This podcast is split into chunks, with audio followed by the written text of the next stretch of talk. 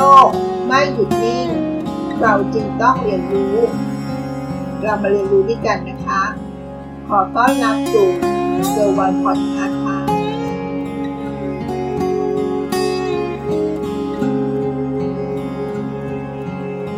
ส่งต่อความรู้เกี่ยวกับภาษี อาจจะเป็นภาษีที่เราน่าจะอยู่ใกล้ตัวแล้วนะคะ นั่นก็คือหัวข้อชวนคิดวันนี้ ภาษีจากรายได้ของ YouTube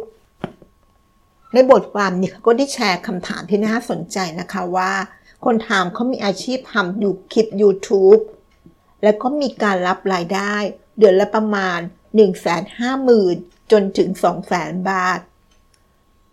ซึ่งจะเป็นการได้จากโฆษณาที่มาแปะในคลิปของ YouTube ของเขานะคะ เขาก็เลยมีคำถามว่า แบบนี้ต้องเสียภาษีหรือเปล่า และถ้าเสียจะเสียอย่างไร และถ้ามีรายได้เกิน 1.8 ล้านบาท จะต้องเสียภาษีมูลค่าเพิ่ม บวกข้อปีอีกหรือไม่คำตอบของเขานะคะ ในบทความเขาก็ได้ตอบว่ากรณีของเงินที่เราได้รับจาก YouTube หรือ Google Adsense ก็คือเงินส่วนแบ่งค่าโฆษณาของ Google ไม่ถือว่าเป็นเงินได้จากค่าโฆษณาโดยตรงนะคะ ทางนี้เพราะว่าเราไม่ได้เป็นผู้ให้บริการโฆษณาด้วยตัวของเราเอง หากแต่ว่าเงินที่ได้รับนั้นเป็นเงินส่วนแบ่งที่ YouTube หรือ Google Adsense เขาแบ่งมาให้ หรือเรียกว่าเป็นผลพลอยได้ จากการให้บริการโฆษณาที่ Google Adsense นำมาแปะเอาไว้บนคลิปของ YouTube ค่ะ จึงค่าลักษณะ รายได้จากการอุดหนุนให้เปล่า อันถือเป็นเงินได้พึงประเมิน ตามมาตรา 40 วงเล็บ 8 แห่งประมวลรัษฎากรนะคะ ดังนั้นคำถามที่ถามว่า มีอาชีพทำคลิป YouTube และรับรายได้ประมาณเดือนละ 150,000 จนถึง 200,000 บาท จากโฆษณาที่มาแปะอยู่ในคลิปของ YouTube แบบนี้จะเสียภาษีหรือเปล่า และถ้ามีรายได้เกิน 1.8 ล้านบาทต่อปี ต้องเสียภาษีมูลค่าเพิ่มหรือไม่ ดังนั้นคำตอบของบทความนี้เขาก็เลยแยกเป็น 2ออย่างนะคะ ก็คือภาษีเงินได้บุคคลธรรมดา กับภาษีมูลค่าเพิ่มนะคะมามองในแง่ของรูปแบบแรกก่อนนะคะ ภาษีเงินได้บุคคลธรรมดา จากส่วนแบ่งค่าโฆษณาที่เราได้รับจาก YouTube หรือ Google Adsense จะต้องเสียภาษี โดยการยื่นแบบแสดงรายการ และเสียภาษีเงินได้บุคคลธรรมดาปีละสองครั้งนะคะ คือยื่นแบบพงด94โดยนำเงินได้ ได้รับระหว่างวันที่ 1 มกราคม จนถึง 30มิถุนายนของปีภาษีนั้นนะคะ ก็คือครึ่งปีนั่นเอง มายื่นคำนวณภาษีเงินได้บุคคลธรรมดา ภายในเดือนกันยายนของปีภาษีนั้นนะคะ และอีกส่วนหนึ่งส่วนที่ 2 นะคะ ก็คือแบบยื่นพงด90 โดยนำเงินได้ทั้งปี ตั้งแต่วันที่ 1 มกราคม จนถึง 31 ธันวาคม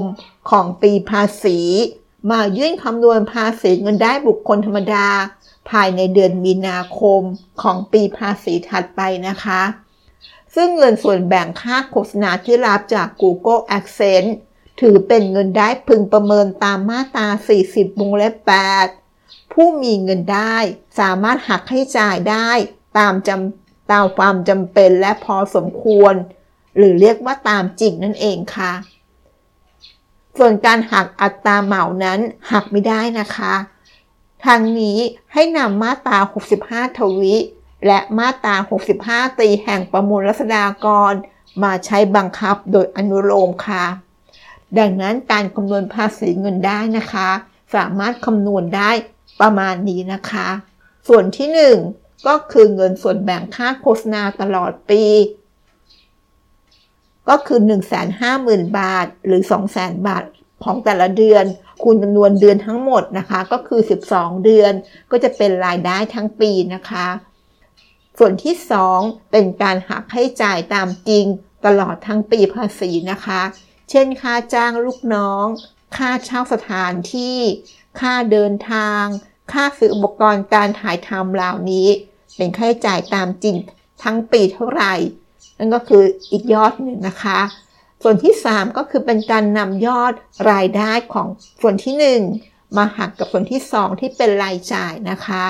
หากกบลบกันก็จะเป็นเงินได้หลังหักให้จ่ายในส่วนที่ 3 นะคะ ส่วนที่ 4 ก็จะเป็นการหักค่ารถยนต์ส่วนตัว 60,000 บาท แล้วก็รถยนต์อื่น ๆ ถ้ามีนะคะ ก็สามารถหักได้ตามปกติเลย ส่วนที่ 5 ก็จะเป็นเงินได้สุทธิก็คือเงินได้หักให้จ่ายก็คือส่วนที่ 3 มาหักส่วนที่ 4 ที่เป็นค่ารถยนต์ ก็ได้ส่วนที่ 5 ที่เป็นเงินได้สุทธิ นำไปคำนวณภาษีตามตารางอัตราภาษีก้าวหน้านะคะ ส่วนที่ 6 ก็จะได้เป็นภาษีที่เราคำนวณตามมาตรา48วงเล็บ1ทางปีเสียเท่าไหร่นะคะ ส่วนถัดไปนะคะ ส่วนที่ 7 ในกรณีที่เรามีรายได้ทั้งปีเกิน 1 ล้านบาทนะคะ จะต้องคำนวณการเสียภาษีในวิธีที่ 2 นะคะ โดยนำเงินได้ ในข้อ 1 ก็คือเงินได้ทั้งปี คูณด้วยอัตรา 0.5%เพื่อให้ได้จำนวนภาษีวิธีที่ 2 มาในส่วนที่ 7 นะคะ ก็จะเป็นตามมาตรา 48 วงเล็บ 2 ในการคำนวณภาษีนั่นเองค่ะ ส่วนที่ 8 นะคะ ก็จะนำภาษีทางวิธีที่ 1 ในมาตรา 48 วงเล็บ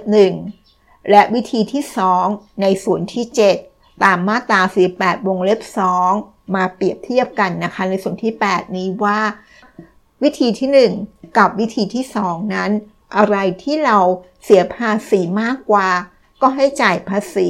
ตามอัตรานั้นนะคะ งงไหมคะ จะเห็นได้ว่าในส่วนที่ 6 กับส่วนที่ 7 นั้นเป็นการคำนวณภาษีนะคะ ส่วนที่6ก็เป็นการคำนวณภาษีตามปกติ ที่ได้จากส่วนที่ 1 2 3 ไล่มาเรื่อยๆนะคะ ก็จะได้ภาษีในอัตราก้าวหน้ามาส่วนที่1นนะคะ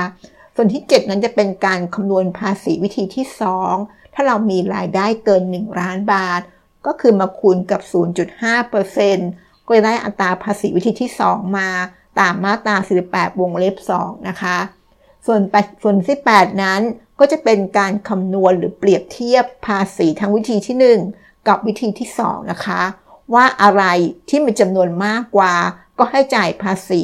ตามจำนวนที่มากกว่านั่นเองค่ะ นั่นก็คือทั้งหมดในการคำนวณภาษีนะคะ กฎหมายยังกำหนดให้ว่า ผู้มีเงินได้ต้องจัดทำบัญชี หรือรายงานแสดงรายได้ และรายจ่ายเป็นประจำวันด้วยนะคะ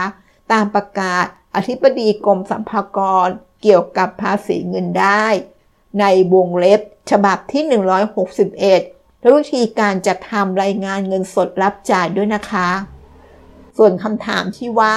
ภาษีมูลค่าเพิ่ม เงินส่วนแบ่งค่าโฆษณาที่รับจาก Google Adsense นั้น ถือเป็นการถือเป็นรายได้จากการอุดหนุนให้เปล่า ซึ่งไม่เข้าลักษณะ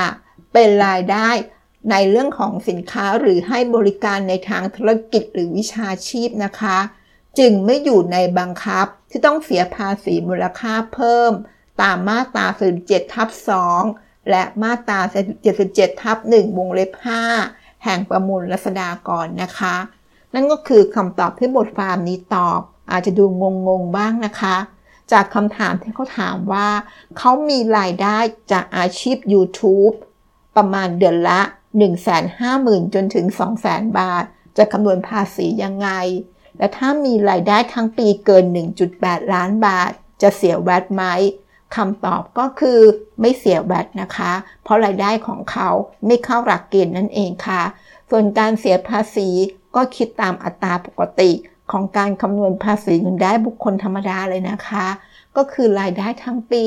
มาหักค่าใช้จ่ายตามจริง ค่าใช้จ่ายตามอัตราเหมาหักไม่ได้นะคะ และที่เหลือก็จะเป็นเงินได้ หลังหักค่าใช้จ่าย มาหักค่ารถยนต์ ก็จะเหลือเป็นเงินได้ที่นำไปคำนวณภาษี